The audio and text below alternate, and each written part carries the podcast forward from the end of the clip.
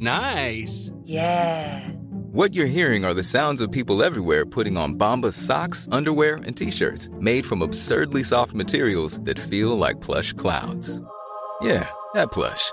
And the best part? For every item you purchase, Bombas donates another to someone facing homelessness.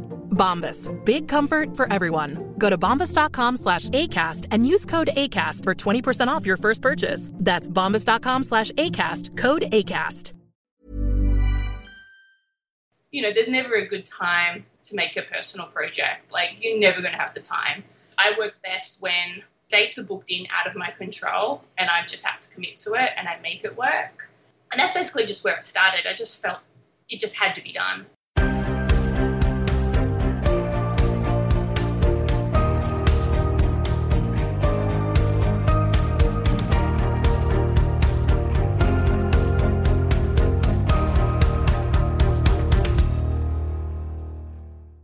Less than nine weeks.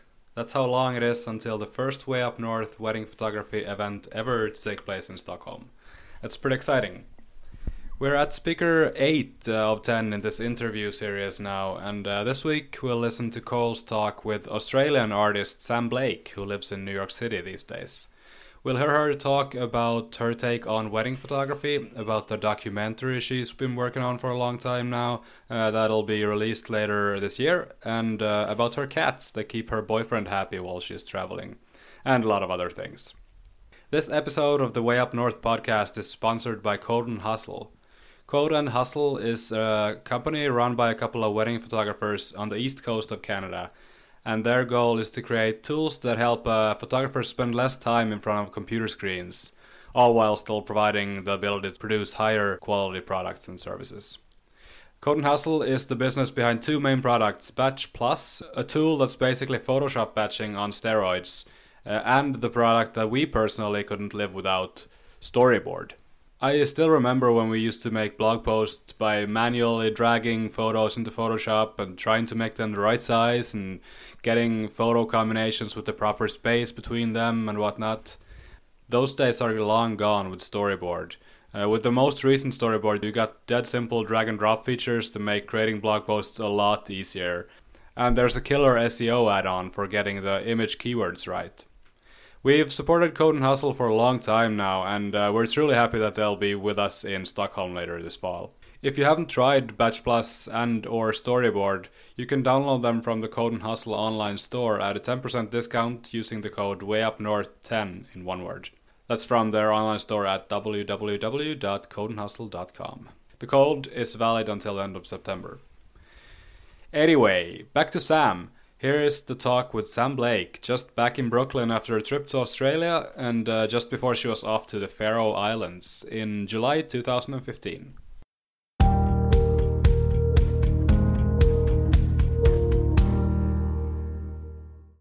Okay, Samm Blake, how are you? Good, thank you. How are you, Cole? I'm pretty damn good. Where are you? I am in, at home in Brooklyn, New York. Are you in between uh, in between travels at the moment?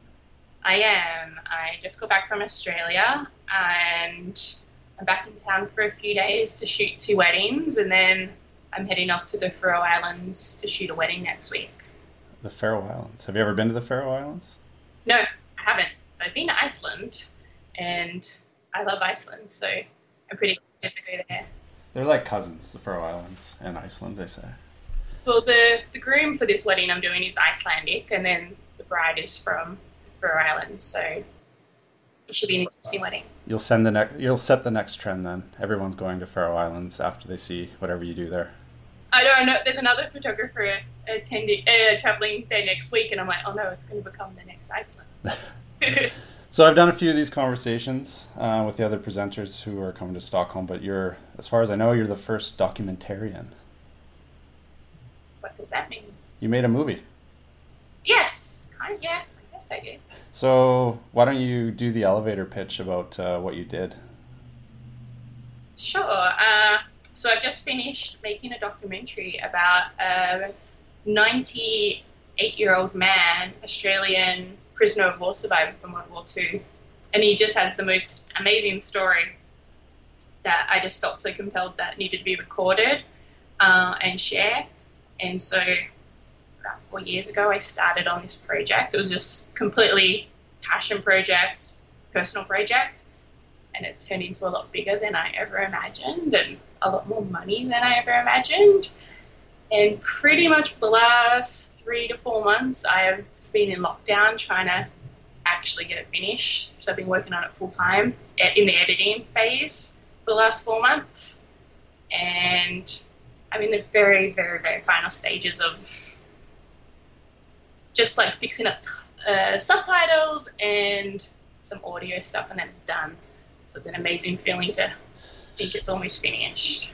So a project like that, like a like what I know about you is you you're a big advocate for for like projects and you know doing things outside of your core business. So passion projects for you. You've probably done quite a few of them in the past, I'd imagine, but this is a big one. Like this is four years of your life you've invested in it. So, with a passion project, how do you like, like, like, what's the defining moment that you felt where you were like, okay, this is worth the humongous effort that I'm going to invest in it, and like, how is that feeling different than little things? Like oh i'm going to go take pictures of this family or make a, a, smaller project. So like this is big so i'm curious what is like what was the defining moment that made you say i have to do this uh, i remember it was christmas day in 2011 and i was sitting around my family dinner table and uh, my dad's been a crucial person in making this project happen as well because he's been like the carer for Harold on these trips. And he was telling me that he was going to take Harold back to Burma to find his grave sites. He was just doing it purely, you know, to help a friend out that, you know, kind of kick off some things off his bucket list. And it was just like, this needs to be recorded. This can't just go by and uh, not have his story told. And yeah, it was just I felt so compelled in that moment, uh, and I'm like, I'm doing it. And the dates that they decided to go to Burma was like I had a wedding in uh, Perth. I was living in Melbourne at the time, and I had a wedding in Perth in Australia uh, one Saturday, and then I had a wedding in New Zealand the next Saturday. And so I had to just commit to doing this, like to travel to, to Burma or Myanmar to um, to be part of this project, basically. So it was huge stress uh, trying to like you know there's never a good time to make a personal project like you're never going to have the time luckily like i found i work best when the dates are booked in out of my control and i just have to commit to it and i make it work and sacrifice sleep and all common sense um, to doing these sorts of things. And um, and that's basically just where it started. I just felt it just had to be done, and I, I, I felt like I was the person to do it because I have access to Harold. So when you okay, so it start it stemmed from a, a brilliant idea because it sounds like a brilliant idea for a documentary. But once you get past the brilliant idea, where you did you boil things down to the numbers? Like, were you like creating a business plan and you're like, okay, the numbers add up, so this is a financially viable project, or were you doing this purely out of like the motivation that if nobody ever saw this, you'd still be okay with it? Yeah. So yeah, second second response. Uh, money didn't even come into it. Business planning come into it. I don't expect to make a single cent from this, and that's not what it's about. Um, it's like I studied social documentary photography. That was kind of my focus when I was studying photography at, in university, and it was always the photography I wanted to do. And to be brutally honest, I never wanted to be a wedding photographer. I always wanted to be working on, like, I wanted to be a war photographer. And then, you know, my final weeks of studying, I shot a wedding and it all kind of headed in a different direction, I guess. So to me, it was like finally getting back to a place of the photography, the photographer I really wanted to be. So that was part of the motivation is that it was something outside of wedding photography that I would prefer to be doing. Um, but and another thing I've also learned about making documentaries and all of that is there's there's no profit in it. It's purely people that make documentaries. It's generally all a labor of love. It's never about making money. I think everyone, whoever's a documentarian, is just so compelled to tell a story uh, and so much care and love for the idea of the documentary that it becomes such a labor of love. So what did you what did you learn about the like the process of making a documentary like that you didn't know before you started? Takes a lot longer than you ever think imaginable. Um, when I first started the project, it was just going to be purely a photo series, and then I started to record some video and some audio, just because you know he was telling stories and that, and then I was like, this is such more of a powerful project if there's audio and there's video to it.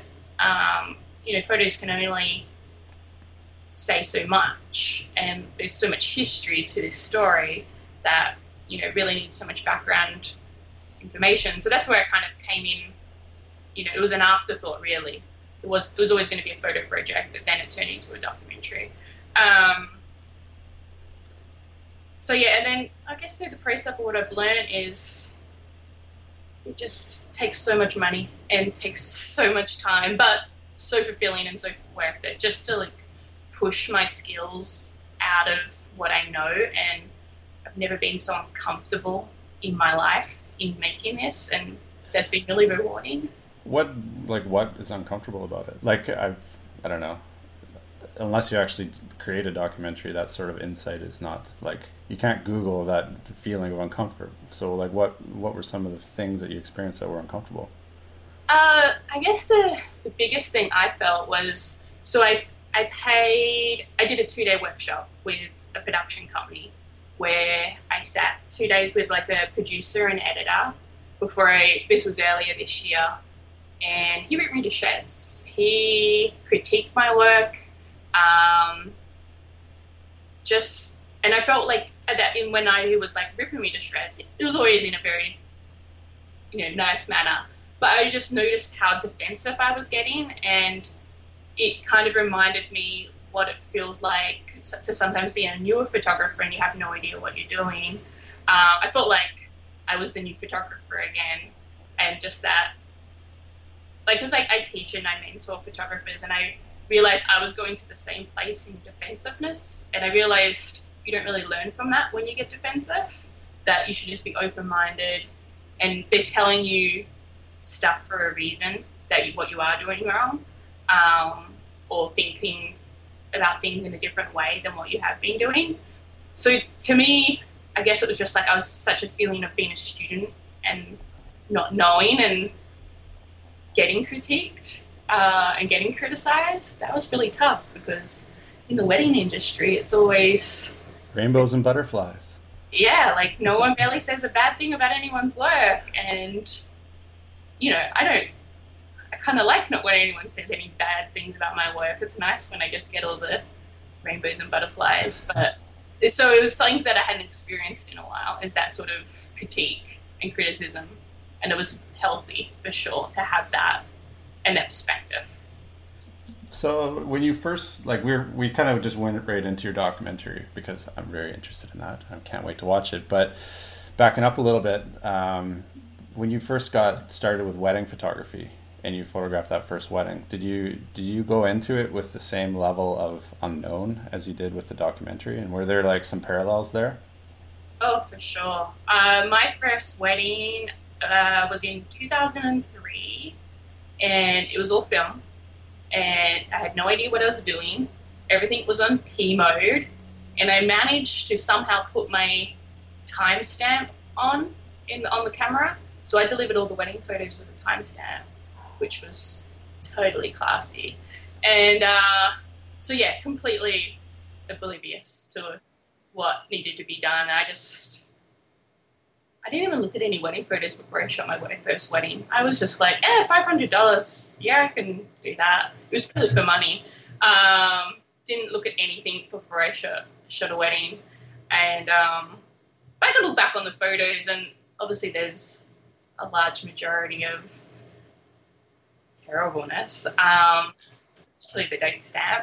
Um, but then I can also see there's parts of that wedding I still would like. I'm sure, you know, like I still see a bit of me in it, you know, rather than just cluelessness. So that was in 2003. And to go back a little bit further, like, where are you from? I know you're Australian, but uh, where in Australia are you from? I am from a small little town called Albany in Western Australia. Uh, it's at the very bottom uh, in the Great Southern of Western Australia. It's a town of about, when I was living there, maybe about 20,000 people. It's gotten a little bit bigger, um, but still small. I definitely grew up feeling very isolated from the world. Perth, that's the closest capital, is five hours drive, and that's classified the most isolated city in the world. Really? So, um, yeah, That's a fun little fact. yeah. So it it's quicker to fly to Indonesia than it is to any other part of Australia, like other state. Okay, so like when you were growing up in, in Canada, I grew up in a very small town, like a very small town, and we have a lot of rednecks there. Did you have the equivalent of the rednecks? We have what we call bogans. So were you a bogan? No. I'm just kidding. I'm just kidding. Uh, No, well, well, I I asked that jokingly, but but I'm curious, like like what were you like growing up? That that was like kind of where I was going with that. Yeah, um, so it's definitely a country town. It's on it's on the coast, so it's a surfing community as well. I was definitely the weird kid. I think I oh I you know, kids in country towns do silly things when they're young, like getting up to mischief at a very young age, which I'm very guilty of.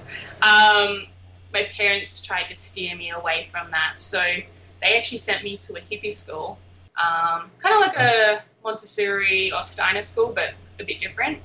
And so my primary school was in the bush, and we didn't wear shoes. Uh, we didn't have a classroom structure. We never learned anything out of a book. wow, So it was really cool. that's that's really Yeah. interesting. Science class was like learning how to sail a boat and make a fire and all of that. Well, I don't know if it sounds more like the school of practical stuff rather than a, a hippie school. It sounds like that sounds great. Oh, it was an awesome, awesome childhood.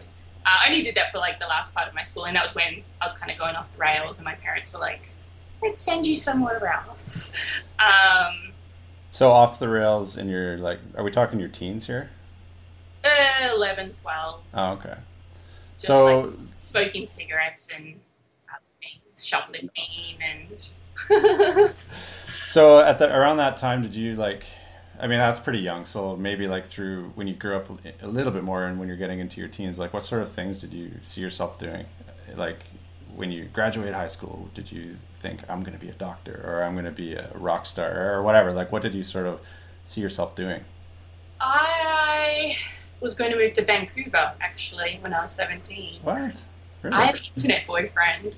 Um, and I was going to pack up my life in Australia and move to Vancouver to be with him. And then all of a sudden, common sense struck me and uh, realized that I was going to be 17 and not be able to get a work visa. Uh, so I applied for uni at the last moment. Um, oh wow. yeah, yeah. So uh, I actually wanted to be an art therapist. That was my first preference, I An, think. an art therapist. yes. So what is, I don't even know what that is. Um, I remember just looking in the book. I'm like, oh, that sounds cool. I'll do that. Uh, okay. I think it's like kid, troubled kids. I guess you help them, or even adults. I guess you help them express themselves through art. I think that was the basis of it. But at the last minute, like I think an hour before, we had to have our basically how you apply for university in Australia is you ring up this like phone line and you put in your preferences, like codes to the courses you want to put in as a preference. Yeah. I rang up within the last yeah, hour and changed it to photography. Oh wow. So I had like yeah, it was like you have to decide your whole life in this. You know, when you're 17, kind of feels like. So. So you went to art school then? Yes. So I, uh, yeah, I studied photography and, and journalism. I was a, at a school of communications. So, um, okay, like it just kind of connected in my head. Like, did you were you looking at people like James Nachtwey, the art, the the war? I, I don't know if I'm saying his last name correctly, but the war photographer James Nachtwey, and and those types of photographers, and you were like, okay, I want to be a war photographer, so I'm going to go in that direction. Like, were you you were thinking that even at that time? Yeah, yeah, for sure. Because uh, that's like what we would like. My photography tutors, lecturers, they were. It was de- very much a fine art slash social documentary course, or that was their interest, so that's what they taught. So all the photographers I first got exposed to were those guys, and my mind was like blown. And I just always wanted to travel the world and get the hell out of Western Australia because I thought it was the most boringest place. Um, and to me, that just seemed like such an exciting life, and and to make a difference as well. Like I always feel compelled to tell stories and, um, you know, try to change people's perspectives in some way about the world and that. So when when you were doing art, like art school and you started to have these people tutor you and you were kind of learning the ways, do you remember like a specific project maybe that was within social documentary that that you did and you kind of felt like okay there's some achievement here some you know i feel good about this and i want to continue doing it. Was there a, a first thing that you remember? Yeah yeah. It was my final year so third year of study. And i kind of feel like i had an epiphany one day or something just clicked and i finally got photography in the way i see photography today. Like it was just a click of a perspective or something.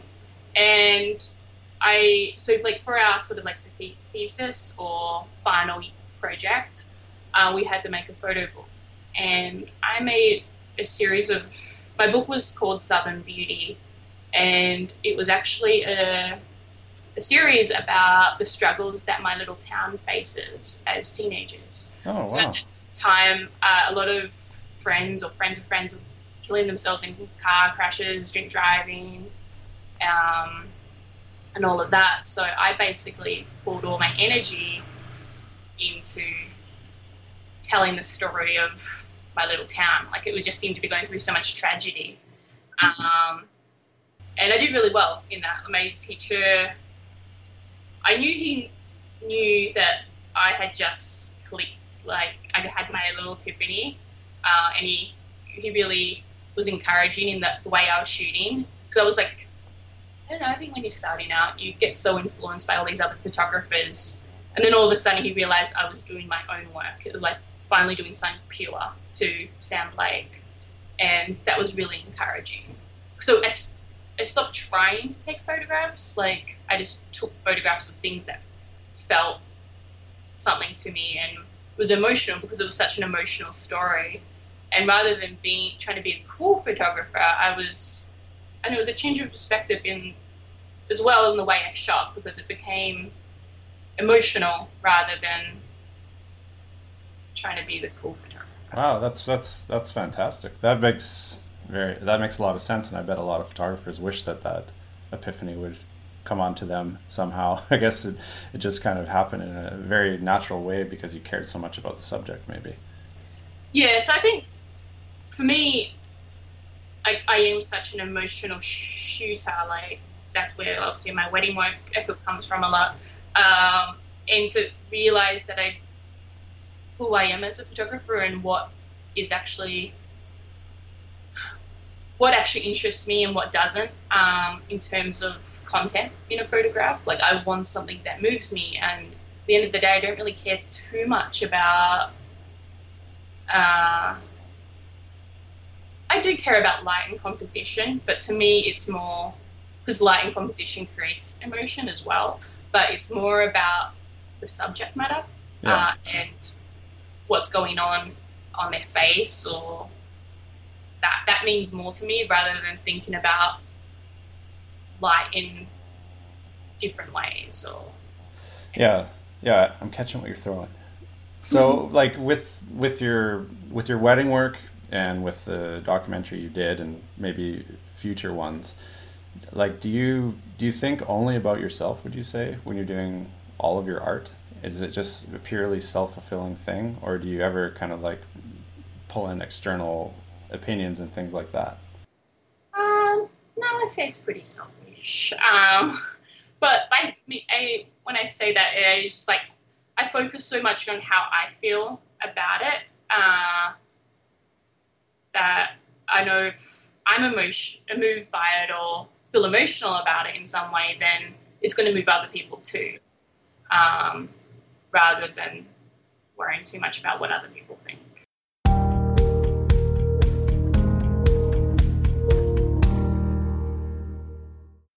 So, just to kind of switch gears a little bit, uh, like, I guess with our little wedding bubble that we all kind of live in, like, I feel like maybe you kind of uh, are a little bit on the outside of the bubble, and in, in a good way. Like, it, it doesn't seem to me like, I don't know, you're involved in all of the online communities and things like that. Sort of like James Mose, actually. I spoke with him recently, and I, I kind of compare you two a little bit because you don't seem to be in the mix, and that's a good thing.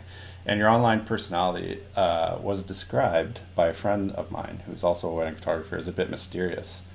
Mm-hmm. Do, do you feel that that is accurate? Yeah, I guess. Yeah, I guess so. Um, my boyfriend isn't on social media at all. So he's even helped me take a step back from it. Like he doesn't exist on the internet by choice. Like he just doesn't want to take part. Uh, and so I probably have had that more of an influence to me in the last two and a bit years. Um, just not like I'd say social media is really important for business, but I don't know how much of my personal life needs to be on there, and I try to keep a little bit of a perspective. So, so being mysterious, if we're going to go with that word, like, is a conscious thing in a way for you. Yeah, I, I yeah, I guess so. I don't feel like our whole lives need to be on the internet. uh, but you know, I definitely am on the internet. I just probably I'm an introvert as well. Like I'm def like definitely keep things closer to myself rather than putting it out all over the show. So. And, and you say you're an introvert, and I kind of think that you are as well. Um, and that, that comes from one experience, almost meeting you in Vancouver a couple years. So being an introvert, um, how do you how do you connect that to the projects that you select? And what I mean is, do you like the, if we're going to go with the documentary you just created?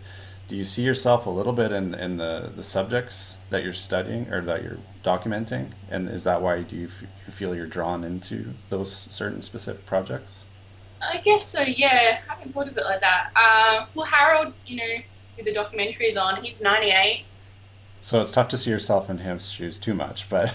yeah, but, you know, he lives by himself. Um, he's still very independent. Uh, but the reason why I was drawn so much to him is I prefer to spend time with one person rather than a group of people.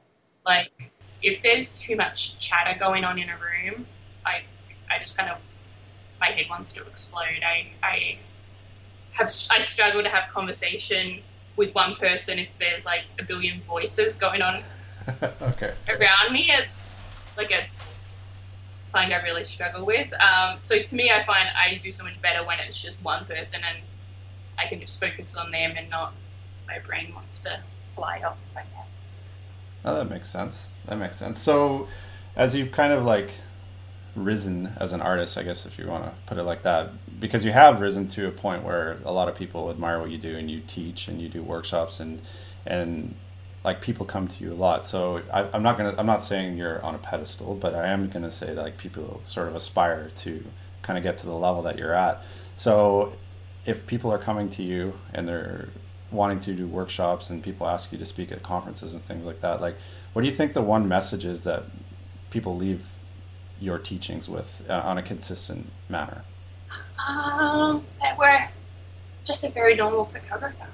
Uh, i think that people i think that's a comment i hear a lot is that you know a lot of people do put other photographers on pedestals and that and think that these these almighty godlike creatures that they're perfect and they only take perfect photos and everything in life is great. And, you know, I like to show them that we just, so everything's just the same. You know, like we have the same struggles, and that there's no need to put anyone on a pedestal. That's unhealthy uh, for anybody to be on a pedestal because there's a lot of pressure um, to maintain or you know kind of expectations of that. You know, um, but you know, I openly talk about my mistakes and struggles and things I'm going through uh, as an artist, and people relate to that. And I feel like uh, another thing um, is that I'm a very quiet photographer, and the biggest comment I always receive is because um, I definitely attract more like introverts to my workshops and stuff, and to my work as well, and they take it as like a like a sigh of relief in a way that it's okay that they're like that. That I feel like a lot of photographers have this pressure to be crazy outgoing um, or put on this show for their clients or be crazy enthusiastic and bubbly and all that. And I'm not that person. Rainbows um, and butterflies. Yeah, and to realize that they don't have to fit into a mold, I think it's a very refreshing thing. I like feel like people walk away with permission to be themselves in the sense of whatever form that is. Like it's totally okay to be enthusiastic and outgoing, but it's also okay to be quiet and a little bit more chilled out or, um, you know, introverted. So the mistakes you've learned, do you do you have a few like highlights uh, that you've learned a big lesson and it, you had a practical outcome come from it? Do you can you can you think of one? Oh, shooting an excessive amount of weddings. Yeah. Like chasing, hustling too hard and chasing things too hard, I guess. Like, I used to shoot 60 weddings a year and I completely burnt out. Um, completely 100% burnt out. So what was, what was the burnout like? Like, what happened? I sold my house, I broke up with a boyfriend, fiance, gave my dog away, and left the city. What year was that? Uh, 2010. And what city was that? Perth. And you live in New York now, so was that the motivation to pack up and go to New York? Uh, in a way, yeah, I guess. Um, no, so I I was with a guy for about eight years, and we got engaged, and I quickly realized after a few months of being engaged that it's not what I wanted. I I had a house, I had a fancy car, I had a dog. Um, I was shooting, you know, booking so many weddings, and everything was on track for the perfect life. And I just like I didn't sign up for this. Like it freaked me out. Like it's not what I wanted. I actually remember my sister, my older sister, saying to me one day, Are you happy? Uh, you always said you're going to go live in New York or live overseas somewhere. Is this really what you want? Because I was obviously in the, you know, the house, the dog, and all of that set, doing the quick to settling down. And I'm like, no, no, no, I'm happy, I'm happy, this is what I want. And then obviously that kind of played in my mind for a few weeks and I realized it's not what I wanted. It's, and so I ended everything. And first, I moved to Melbourne because I wasn't very confident in, you know, when you're with somebody for eight years, that's. I left. I moved to Melbourne because all my friends and everything was his life, and I felt like I kind of was left with nothing at the end yeah. of it. Um, like he worked for me as well. He was my second tutor, so um, I then moved to Melbourne um, just because I had to escape that life. Basically, I just had to check out um, and do something different, like radically different. And it was I only lived in Melbourne for six months before I came to New York. I only came to New York because I was teaching a workshop here. It seemed like a cool place to do a workshop, get to visit. Um, but it was in the first week I was here. I was like, I need to move here. This is something I need to do. And there's a photo on Instagram from 2012 like a ridiculous selfie going, I belong in New York. Uh, and it's funny to look back on it now because at that time, that was like the most craziest, unrealistic dream. And then I think because I had the confidence to move to Melbourne, I realized I had the confidence to move to New York. and I gave myself like a four month trial living here. Um, and I didn't really know anyone in the city when I first got here. Um, but I spent like two months living in Bushwick by myself.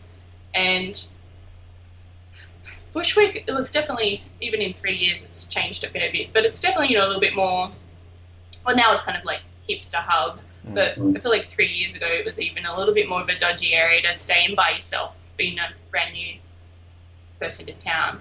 But it kind of, it forced me out of my comfort zone and you know, I was living by myself for the first time and I just went through this crazy creative spurt in that time. I've never been so creative. And it was like really fulfilling. Just, I think because you. Like, what were you painting pictures or were you, did you become an illustrator? Like, what kind of creative things were you No, going crazy with? pictures and writing. And I think it was like the first time ever that I had time to myself to, and I was bored. There was no TV in the apartment, and there was nothing to kind of immediately entertain myself with. So it got to the point of exploring like a deep, another part of my creativity in a way. And so it's like I was writing.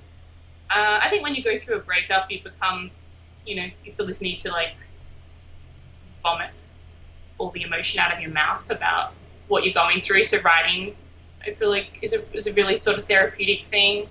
Um, Well, on the, I'll just jump in there. That that to me is pretty interesting because like writing is a form of expression and it's another creative channel that you know an, an artistic person can easily or not so easily but try to go down. So when you're writing these things, were you just like writing a diary or were you writing like stories or were you writing in about Harold or like what what were you writing about? I started a blog. Uh, I don't think it's up anymore. I haven't renewed it. Um, but it was just it was called for the art and adventure, and it was just sort of talking about the creative process and adventure and all these sort of things I was going through. So it wasn't like a day to day diary or anything. It was more creativity and all that sort of stuff. Um, then I had to go back to Australia because I had to see uh, like a summer of weddings to shoot back there. Um, and then it all quickly disappeared. I thought it I was going to have that creative insight for the rest of my life, and then And then weddings whisked it away. yeah, we're getting busy whiskered away. Um, you know, getting you know day to day, you know, editing and So with weddings, like weddings, I mean, you're you're pretty invested in the wedding world. You have another company, right, where you're you're more or less an agent. Is that right? Oh yes. So after deciding to move to New York, I, you know, being a wedding photographer for that stage it was like 11, 12 years, 11 years. Um, you know, 11 years shooting weddings in a country. I decided, like in Australia, I decided to start like a photo agency to also because I was kind of like leaving all my second shooters, all these people that have been working for me. It's like, all right, I'm moving to America. Bye. Um, but I felt like I could get them work because they were being trained by me, obviously, um, and obviously could get you know recommend them to people that were you know inquiring with me because I had a good referral base. Yeah. So I started this agency, and it was always pe- the people that the photographers were always people that had worked under me before, like as second shooters or type of thing. What's it called? Yeah, weddings, which is I'm good friends with um, Whitney Chamberlain, who has Yeah Weddings USA, and I was skyping him with him one day. 'cause he was a kind of like a mentor in a way about me starting this photo agency, and he's like, we should just call it the same thing as I call it in America, and we have this cross world domination thing of of a brand name. I went, all right, that sounds cool. And so there's a, U- a Year Weddings USA, um, which I'm not really part of, and then there's a Year Weddings Australia as such, which I run. Um, but we kind of, you know, the year Weddings kind of can dominate the world. So this, like this um, project or business or whatever we're going to term it terminal term it as, uh, it seems to be a little bit uh, more on the entrepreneurial business side of the sphere um, when you compare it to like the artistic side of the equation with the documentary and things like that. So do you feel like that type of uh, business is like a departure from your personality and more business, or do you feel like you you have that business entre- entrepreneurial like vigor um, as much as you have the artistic vigor? Oh, definitely the entrepreneur. I uh, grew up in a restaurant. Um, my parents own a restaurant. I've been running it for 28 years, and my whole life was living at the back of it. So I started my first business when I was six, and so I've had a billion businesses since then. Um, like I've been doing sort of freelance, random businesses since I was like, realistically, since I was about 13, 14. Um, always scheming to make money. Uh, call it boredom of a small town and Yeah. plotting to get out. I can Um, relate. I can relate. And so to me, I probably have more of a business brain than I do artistic, I would say. Oh, interesting. Actually, the reason why I think I stuck in weddings for so long, and I, I do love weddings, but I also love other types of photography too, is that I enjoy the office days as much as I love the shooting days. Like, and I like that balance of, like, I wouldn't want to be outside shooting every day. I like marketing and I like working on business things too. So it's just like a really rewarding side for me as well. So, I mean, we don't need to like delve into what your, you know, your parents were like per se, but like I, I grew up with entrepreneurial parents as well in a very small town, and I know that I, I definitely observed what they did growing up um, as entrepreneurs and plucked a few things that I apply to the business today. So, do you do you kind of like apply a couple little nuggets that your parents did as entrepreneurs uh, to your own businesses today? Uh, the main one I think is just working really long hours. Uh, that's one of the main things. That's what I- restaurateurs definitely do. Yes, 18 hours a day. Um, so I, I learned from a very young age the importance of working hard and long hours to achieve what you want. Like my parents started this restaurant. They were about 33, 34 years of age. They had three children under five. Whoa. and they opened a restaurant that was open for 18 hours every day. Holy um, shit. So they're insane in many ways, but they, you know, they didn't go to college or anything. They, you know, to them, this is, they had to make it work to give, you know, their kids a good life. And that to them, it wasn't really an option. My mum was a housewife before that. And, you know, being out of the workforce, it would have been hard to get a job. So to them, it was just, this is what needs to be done. Okay, well, okay, just to like jump in there. Like with with a restaurant, I understand long hours and how that works, and working hard. I get that. Um, but I'm curious, like when you're a wedding photographer only, not creating documentaries and and not being a an agent, uh, what were long hours to you at that point? Like as a wedding photographer, what is a long hour? And I'm not talking about photographing a wedding for 18 hours, but like when you're when you're grinding it out in front of the computer, like or shaking hands, like what is working hard as you interpret it? 80 hours a week, 90 hours a week, Doing what? editing. Back in my busy, busiest time, I was going into the office at 6 in the morning and leaving at 10, 11 at night. And then repeating that every day. There was no choice because you make all these silly decisions year in advance. And you, the money looks really good. So you're like, yeah, I can do another wedding. I can do another wedding. And then, you know, a year later in the deep of it and crisis in a way, like, yeah, the money is great, but sanity is not insanity is not so great as well when you're like prison to your computer. Yeah, you know, you could obviously outsource, but this is like six years, five five years ago, so outsourcing wasn't as much of an option. okay. So I guess what I was curious about, like, okay, that question didn't really fly because it sounds like you've been busy from the get go, um, in a way. If we're gonna say six years ago was like the peak of the insanity for you, it sounds like you were busy. So I guess working hard did mean editing and you know keeping your clients happy. But what I was, what I thought you might have been alluding to a little bit with the answer was like, what sort of marketing things and were you doing, and, and how were you staying busy? in that in that way what were you doing to stay busy just keeping my clients happy and referrals. Uh, so taking really good care of my clients was, you know, I've never really advertised that much. I haven't advertised at all since I moved to New York. And back in Perth days, maybe done like two or three ads in like the last 13 years. So my focus has always been taking really good care of my clients, and that's been the basis of everything. Like delivering images on time and delivering a really high standard, and you know, I book all their friends, and it's great. wow. I think I, I don't know. I'm, I'm thinking about the other conversations I've had with the other presenters, and there's like definitely a theme going on here, and it's relationships matter. Uh, yes. Why? Why didn't anyone tell us that when we started out? Our relationships are everything. Like, there's one. I remember this. So to kind of like, I started shooting weddings in 2003, but I didn't go full time with it to 2007. I went backpacking in 2006 and came back to Australia with a thousand dollars to my name, like completely broke, but one thousand dollars.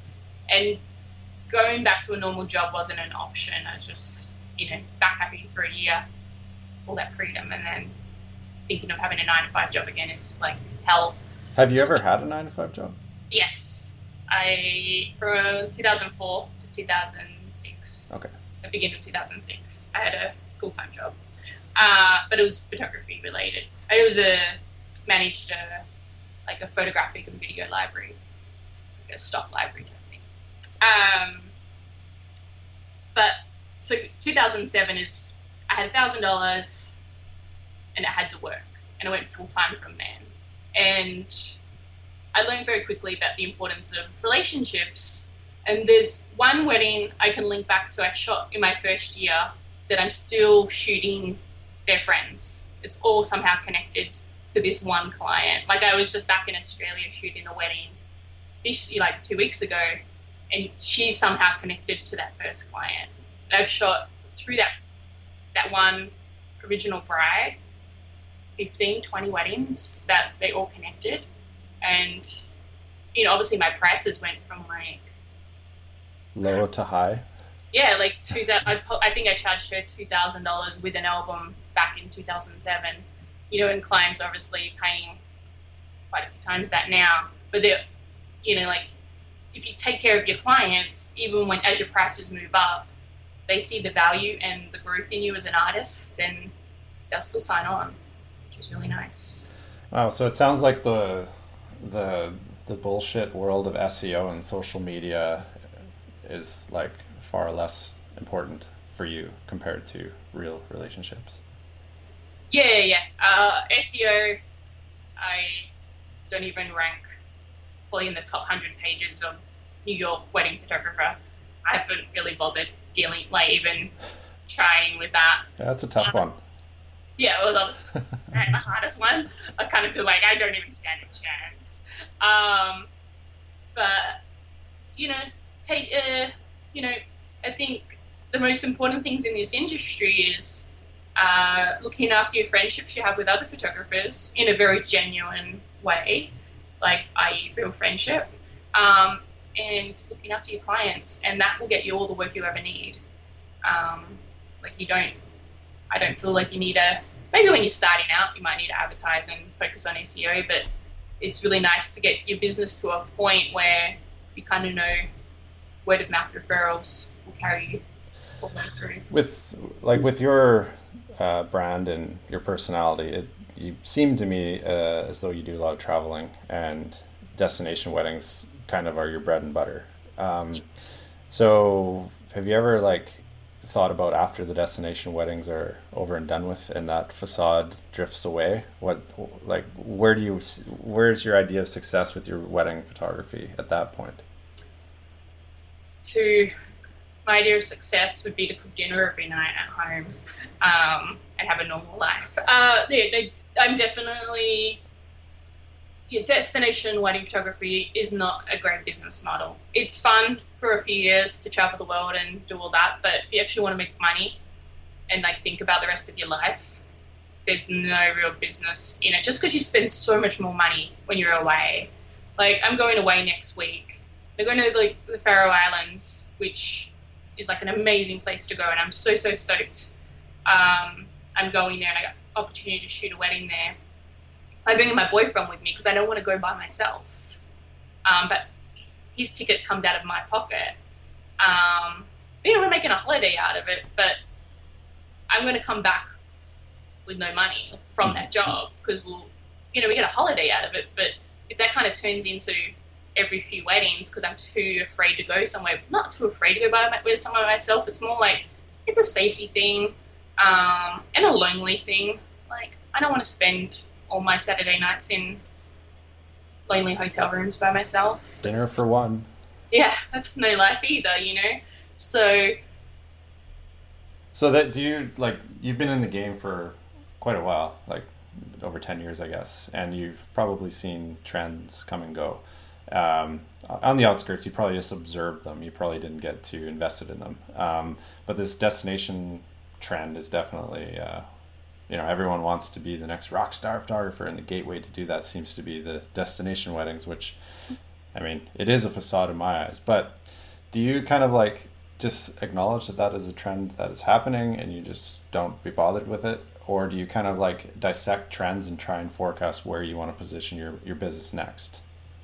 Well, I don't think about it too much. I just wait for emails to come in.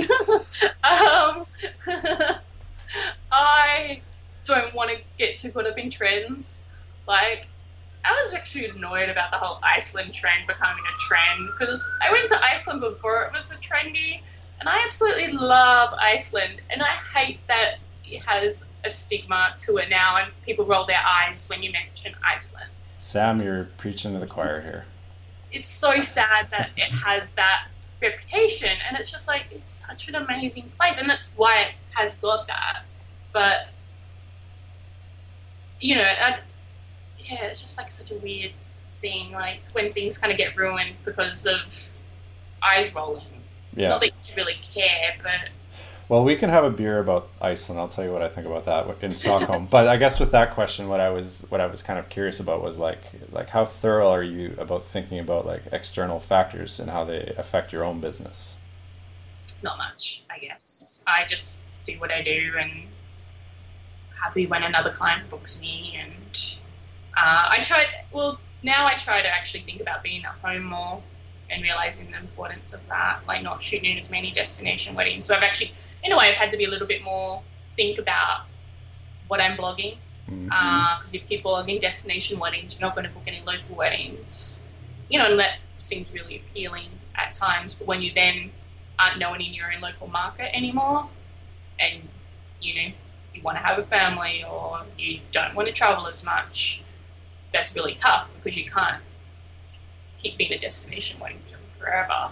So is that why you bought two cats yeah, uh, to, to force you to stay at home more? yeah, it's working. I feel really bad when I go away. They hate me when I leave.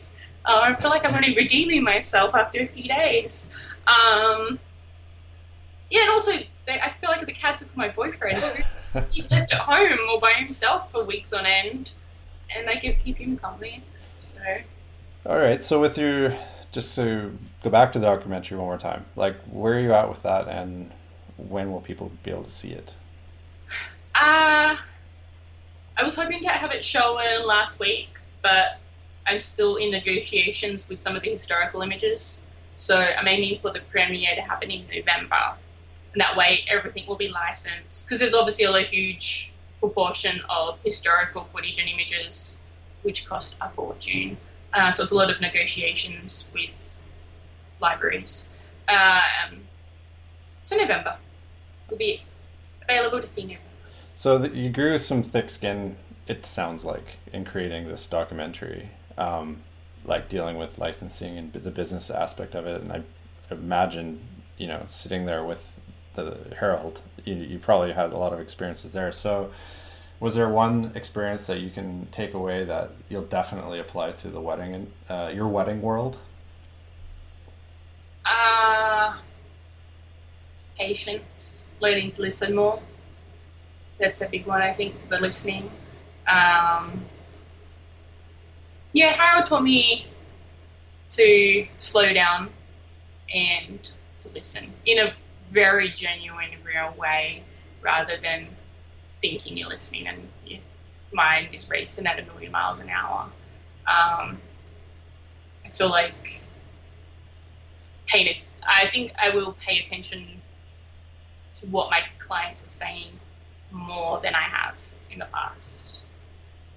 Interesting. So Harold identified this with you, and I guess you spent a lot of hours with him. So when you heard that from him, you know that's a pretty that's a personal uh, observation that he made of you. So how do you how did you interpret that? Were you defensive like you were with the um, the people who were critiquing your work when you were making the documentary, or were you do you feel like you kind of opened up as a person through this documentary? Definitely opened up. Um, definitely learning the process of asking for help as well, because um, I think I can do everything myself, or I'm a perfectionist, and and the slight loner introvert I am, just want to do it all by myself. But I'm learning that that can't doesn't happen or doesn't work well. So I guess I've also you know like seeking help when needed and and also like with my teaching, uh, like mentoring other photographers, um, I felt like being put in their position again. It gave me perspective on how they're feeling, and that I can be a little bit more uh, I can empathize potentially where they're at a little bit more. Um, sometimes it's easy to kind of go, you just need to do this, this, this, and this to get to where you need to be, and it's so obvious to me, but to kind of slow it down a bit for them and kind of, uh, I guess, yeah, understand how they're potentially feeling of overwhelmed and scared and all of that too. So, Patience in Relationships by Samm Blake. Yep. All right, so Stockholm. What do you know about Stockholm? I've been to Stockholm. I was there a few years ago. Uh, been to Gotland. Um, really liked both places. What's the Um, when you when you get to Stockholm? What's the one thing that you need to do immediately, having been there before? I don't. Oh, I really like that park. Uh, it's like a nursery. Uh, it's out of town a little bit. Um, it's like an orchard or something, and I think you catch a ferry there or something. And Out of Stockholm? yeah, I wonder if it's it's amazing. Uh, I think it might be Djurgården, but I'm not sure. no idea. Anyways, you go in and it's like a, a nursery type orchardy place and you go buy your lunch in true Swedish manner of putting things on a tray like IKEA. Um, and then you go sit out in the orchard and eat like a beautiful lunch. And that's something I really want to do again. well, I hope you will be able to do that in the October weather, which is normally not so happy and sunny, because it sounds very sunny what you're describing. I was there in July, so Yeah. it's a bit warmer, but I'm definitely a cold weather person. That's why I like, I do, I'm very excited about coming to Sweden because I definitely suit cool weather than hot. I can relate to that. So, with okay, one more question about the event. Like you've been around the block, you've been to conferences and gatherings and and all that. Um, what do you think? What would be the thing you would have told yourself as an attendee when you were going to the first event that you went to? Don't be so afraid to talk to people. Yeah. and that the speakers or the presenters aren't that scary. They're just normal people. I remember back when I first used to attend things, I was like so shy and nervous and all of that. Um, I would never put my hand up and ask questions.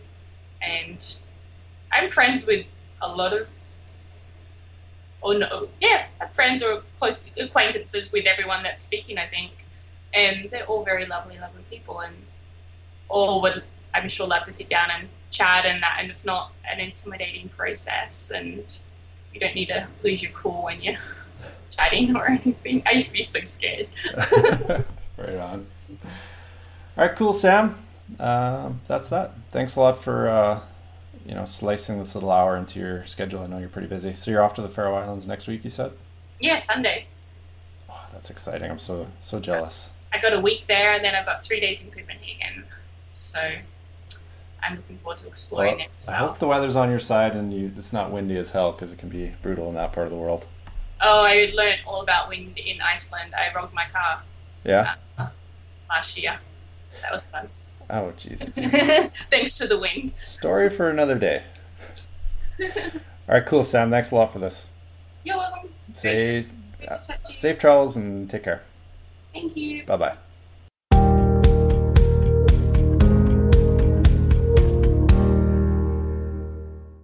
And uh, that's episode 8 of the Way Up North podcast. So good to have Samm joining us in Stockholm in two months. Thanks to Code and Hustle for sponsoring this episode. Way Up North 10 is the code if you want a 10% discount on their products. And thanks also to Jeremy Lim for the music in this podcast. As usual, you can find us on the website uh, wayupnorth.co and in all social medias at wayupnorth 2015. Next up in a couple of weeks is the Christmas, so hopefully you'll tune in then as well. Talk soon!